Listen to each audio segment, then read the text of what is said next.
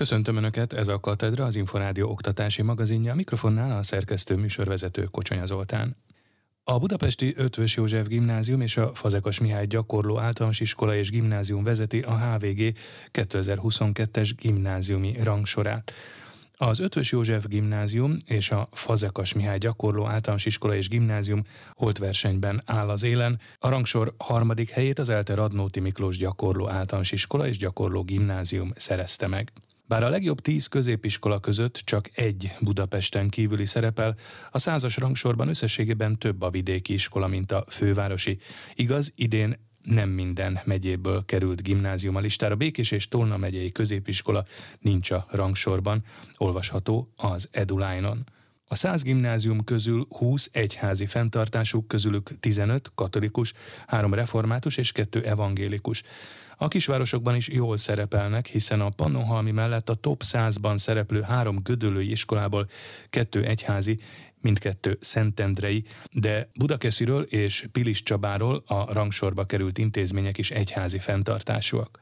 A rangsor elkészítésénél egyébként több mutatót vettek figyelembe, ilyen a tizedik évfolyamosok 2019-es kompetencia mérésének iskolai átlaga szövegértésből és matematikából, a 2019-2020-as tanév végén az érettségi eredmények iskolai átlaga magyarból, matematikából, történelemből és idegen nyelvekből, valamint az emelt szintű érettségik aránya.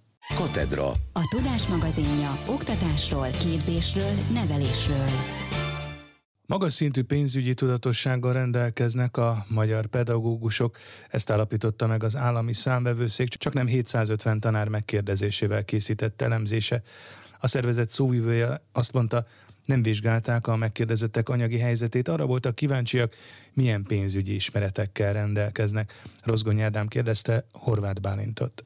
Az állami számvevőszék eh, most már több mint tíz éve a társadalmi felelősségvállalásának fókuszába helyezte a magyar lakosság pénzügyi tudatosságának és pénzügyi ismereteinek a bővítését, a fejlesztését, és ezt a munkát egy egyre bővülő partneri hálóval, illetve különböző elemzésekkel és kutatásokkal ö, támogatja. Az ÁSZ legutóbbi elemzése, amely március elején jelent meg, a pedagógusok pénzügyi tudatosságát vizsgálta. Ennek a kutatásnak az adatfelvétele az egy évvel ezelőtt történt, tehát 2021 tavaszán történt az adatfelvétel. A kutatás lebonyolítása az ősszel zajlott, majd, majd, majd pedig idén tavasszal jelent meg ez az elemzés, ami nem egy jelentés, tehát nem egy számőszéki jelentés, hanem egy elemzés, egy kutatás. Ebben a kutatásban kilenc szervezet vett részt, ebből csak egy az állami számvevőszék, és öt egyetem is tartozik ezek közé, az együttműködő felek közé. A kutatás mintegy 750 pedagógust keresett meg, egy kérdőíves éves felméréssel vizsgálta a pedagógusok pénzügyi ismereteit, pénzügyi tudatosságát. A pedagógusok között vannak általános iskolában, középiskolában és a felsőfokú oktatásban oktató pedagógusok is, és a 752 megkeresetből mintegy 700 érvényes válasz született a kérdőívekre, tehát ez alapján készült el ez a kutatás, ez az elemzés, ami nem egy számvevőszéki jelentés, hanem egy elemzés, egy kutatás, és nagyon fontos, hogy ennek az elemzésnek nem volt célja a tanárok, a pedagógusok anyagi helyzetét helyzetének a vizsgálata. A felmérés azért különösen fontos, mivel a pedagógusok tudása, az attitűdjeik, a viselkedésük hatással van az általuk oktatott diákok pénzügyi tudatosságára, ezért a kutatók arra voltak kíváncsiak, hogy a pedagógusok ezeken a különböző oktatási szinteken milyen pénzügyi ismeretekkel rendelkeznek. Tehát ennek az elemzésnek semmilyen köze nincsen a pedagógus sztrájkhoz, semmilyen összefüggésben nincs ezzel, nem is vizsgálta a pedagógusok anyagi helyzetét,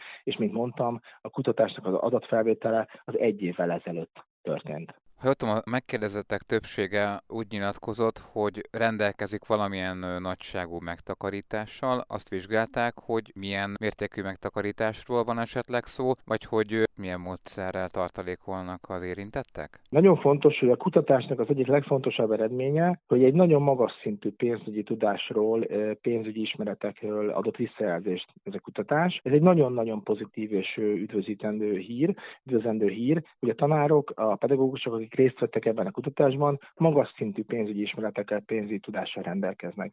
A megkérdezettek 86%-a nyilatkozott úgy a kérdőív alapján, tehát ez nem az ász megállapítása, hanem a válaszadó pedagógusok nyilatkoztak úgy, 86%-uknak van valamilyen megtakarítása, amit bankbetétek mellett állampapírban, illetve egyéb összetettebb megtakarítási formában tartanak, és önmagában ez, hogy a pedagógusok 86%-a igénybe vesz ilyen megtakarítási formákat, ez önmagában már egy nagyon magas szintű pénzügyi ismeret, pénzügyi tudatosságot és bevonódásra utal. A tanárok a saját maguk pénzügyi tudását is magasra értékelik, ami nagyon fontos, hiszen, mint mondtam, a tanárok, a pedagógusok pénzügyi ismeretei azok nagyon közvetlen hatással vannak a diákok pénzügyi ismereteire, és az állami számvevőszéknek nagyon fontos célja az, hogy a magyar lakosság az egy még tudatosabb, még több ismerettel rendelkező lakosság társadalom legyen, amely a pénzügyi ismereteket illeti, és az elmúlt években az ÁSZ szisztematikus figyelemfelhívásának, kutatásainak, elemzéseinek is köszönhetően van egy előrelépés, és a magyar lakosság egyre tudatosabban kezeli a pénzügyeit, és egyre tudatosabban áll ezekhez a témákhoz. A pedagógusok szakszervezetének alelnöke szerint nem a valóságot mutatja az állami számbevőszék pedagógusok pénzügyi kultúrájáról készült elemzése. Togyik Tamással, a PS alelnökével Rozgonyi Ádám beszélt. Hát először is egy torszképet ad, amit maga a kutatók is elismernek, mivel le is írták, hogy nem reprezentatív a mérés. Ugye nem követi sem a, a nemek megoszlását, sem a kor szerinti megoszlást a kutatás, ráadásul az intézmény típusok közötti megoszlás is teljesen más képet mutat, mint amit a valóság. Ez az egyik legfontosabb. A másik legfontosabb, hogy uh, ugyan a megtakarításról beszél, de ez a bankszámlákon lévő pénzről beszél, és nem arról, hogy és jóval kisebb arányban szerepelnek megtakarítások letéti számlába, állampapírba és más egyéb formátumba. Tehát ez az, hogy most nekem a bankszámlámon a fizetés után marad 10 ezer forint vagy 15 ezer forint, ez nem azt jelenti, hogy komoly megtakarítás van. Ez a másik, ami nagyon becsapós a kérdésbe, vagy a kutatás eredményében. A harmadik az, hogy arról semmilyen kérdés nem szerepel, hogy mennyire vannak eladósodva a kollégák, holott ez lenne a legfontosabb mutató. És a legutolsó, hogy felülreprezentáltak az 50 évnél idősebbek ott, ahol már gyerekek nincsenek, vagy a háztartásban nincsenek eltartó gyerekek. Valóban, akik a szakképzésben dolgoznak szakoktatóként, vagy nyugdíj előtt álló mesterpedagógusok, azoknak az átlagtól magasabb a jövedelmük, viszont egy 14 éve pályán lévő kollégánk az a garantált bérminimum szintjén rendelkezik a jövedelemmel, egy Váci, egy Maklári és egy Budapesti érettségiző írásait értékelte a legjobbnak a zsűri a 30 éve Szabadon című eszépályázaton, amelyet a 20. század intézet hirdetett meg a Magyar Köztársaság kikiáltásának 30. évfordulóján. Céljuk az volt, hogy a középiskolások a tankönyveken túl személyes forrásokból is megismerjék a rendszerváltozás korszakát. Tatár Tímea kérdezte a részletekről Baconi Dorottyát, a 20. század intézet igazgatóját. Több millió ember van most már az országban, akinek semmilyen személyes emléke nincsen az 1989-90-es időszakról, és épp ezért szerettük volna ezt az időszakot közel hozni hozzájuk, és azt gondoltuk, hogy talán erre a legjobb eszköz, a legjobb mód az a családi emlékezet, tehát hogyha leülnek a saját szüleikkel, nagyszüleikkel, és beszélgetnek velük tudatosan ö, arról, hogy 89-90 az az mit jelentett az ő életükben, mihez képest hozott egy elképesztő váltást, és mihez képest volt ez egy forradalmi változás, mert azt hiszem, hogy ma már nagyon nehéz elgondolni a mai fiataloknak azt, hogy milyen is volt az élet a Kádár rendszernek a szabadsághiányos, diktatórikus időszakában. Miről tanúskodnak az eszék? Egyrészt itt a generációk közötti párbeszéd az hogyan működött, illetve hogy ezeket a történéseket mennyire sikerült átélniük az alkotóknak. Több esetben is igazi megdöbbenés ütközött ki rajtuk a, abban a tekintetben, hogy az, ami számukra ma már teljesen természetes, hogy szabadon utazhatunk, hogy az iskolában teljesen szabadon lehet beszélni arról, hogy kinek mi a véleménye bizonyos kérdésekben, vagy hogy bármilyen terméket megvehetünk a boltokban. Hát az messze nem volt így 89-90 előtt, és éppen ezért nagyon jó volt és szívet melengető volt azt olvasni, hogy mennyire megvilágította számukra ezek a családi beszélgetések azt, hogy a szabadságnak azért milyen értéke van. Egy nagyon árnyalt kép is kirajzolódott, vagy nagyon sokféle nézőpont jelent meg, hiszen voltak olyan eszék, amik inkább azokat a kihívásokat domborították ki, amik 1989-90-ben egy már új demokratikus és kapitalista országban természetszerűleg nagyon sokakkal szembe jöttek ezek a kihívások. De azért azt mondhatom, hogy az eszék többségében és a szülők, nagyszülők elmesélésében az a szabadságérzet dominált, ami 89-90-ben azt hiszem, hogy az egész ország számára egy eufórikus érzetet adott, egy új kezdetnek a, a lehetőségét. Mit kell tudni a nyertesekről? Milyen korosztályt képviselnek? A nyertesek ők mind érettségizők, most készülnek egyetemre. Nagyon jó volt velük beszélgetni, mert mindannyian élnek, halnak a történelemért. Van, aki ezen a területen szeretne tovább tanulni is. Részükről egy nagyon nagy érdeklődés volt a korszak iránt. A 20. század intézet honlapján mind a három díjazott eszé elérhető és olvasható. A díjazottakkal készítettünk rövid interjúkat is, ezek is megtekinthetőek mind a 20. század intézet.hu weboldalon, mind pedig a 20. század intézet Facebook oldalán. 12 és 18 év közötti diákoknak hirdet filmes pályázatot a Biblia Múzeum. Arra kíváncsiak, hogy a mobiltelefonnal készülő két perces alkotásokban a fiatal generáció mit és hogyan közvetít a hamarosan újra nyíló intézményről. Az alkotás lehet animáció, élő szereplős, dokumentumfilm vagy akár videoklip is, a beadási határidő pedig június 11-e.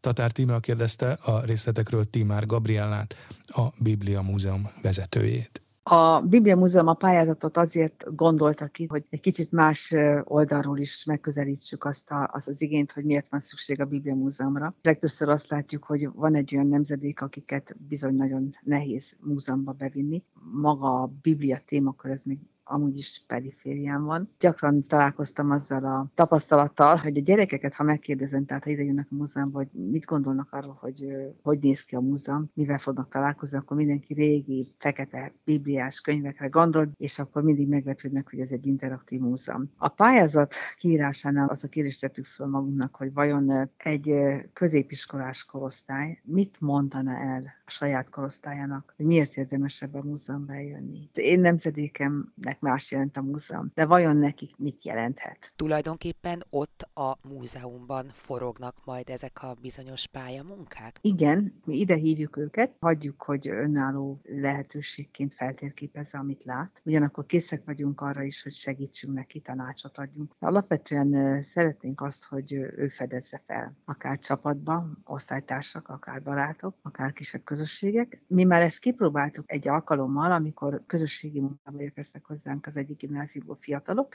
és akkor azt kértük tőlük, hogy mutassák be egy kis rövid filmben, amit ők a mobiljukkal elkészítenek, mutassák be azt, hogy mi érdemes a Ráda gyűjtemény Biblia Múzeumában önkéntes munkát végezni. És ez nagyon jó sikerült. Mi derült ki eddig, akik eddig készítettek filmet, hogy számukra mi volt igazán megnyerő vagy fontos? Hát az, hogy rengeteg humorral és más részleteket láttak, mint amit mi láttunk alkotók. Tehát akik a múzeumot annak idején létrehoztuk, mi más szemmel látjuk. Nekünk minden elhelyezett, idehelyezett tárgynak története van, de vajon mit érez az, aki idejön? Milyen üzenetet fogalmaz meg, és ő mit mondan el a barátjának, az osztálytársának, a közösségének arról, hogy te nézd meg ezt a Biblia Múzeumot, most újra kinyitott, mert valóban egy hosszú idő után újra nyitunk, hiszen a Rádai 28-nak az átépítési munkái folynak, hamarosan készen lesz minden. Tehát egy gyertek el ide, mert ez egy érdekes, és ezt szeretnénk két percben megmutatni, hogy miért érdekes, mit fedeztünk fel benne, mi az, ami ebben különleges, hogyan tudják egymást ide behívni. Ez a középiskolás nemzedék az egy kérdés. Láthatóak lesznek majd ezek a filmek valahol?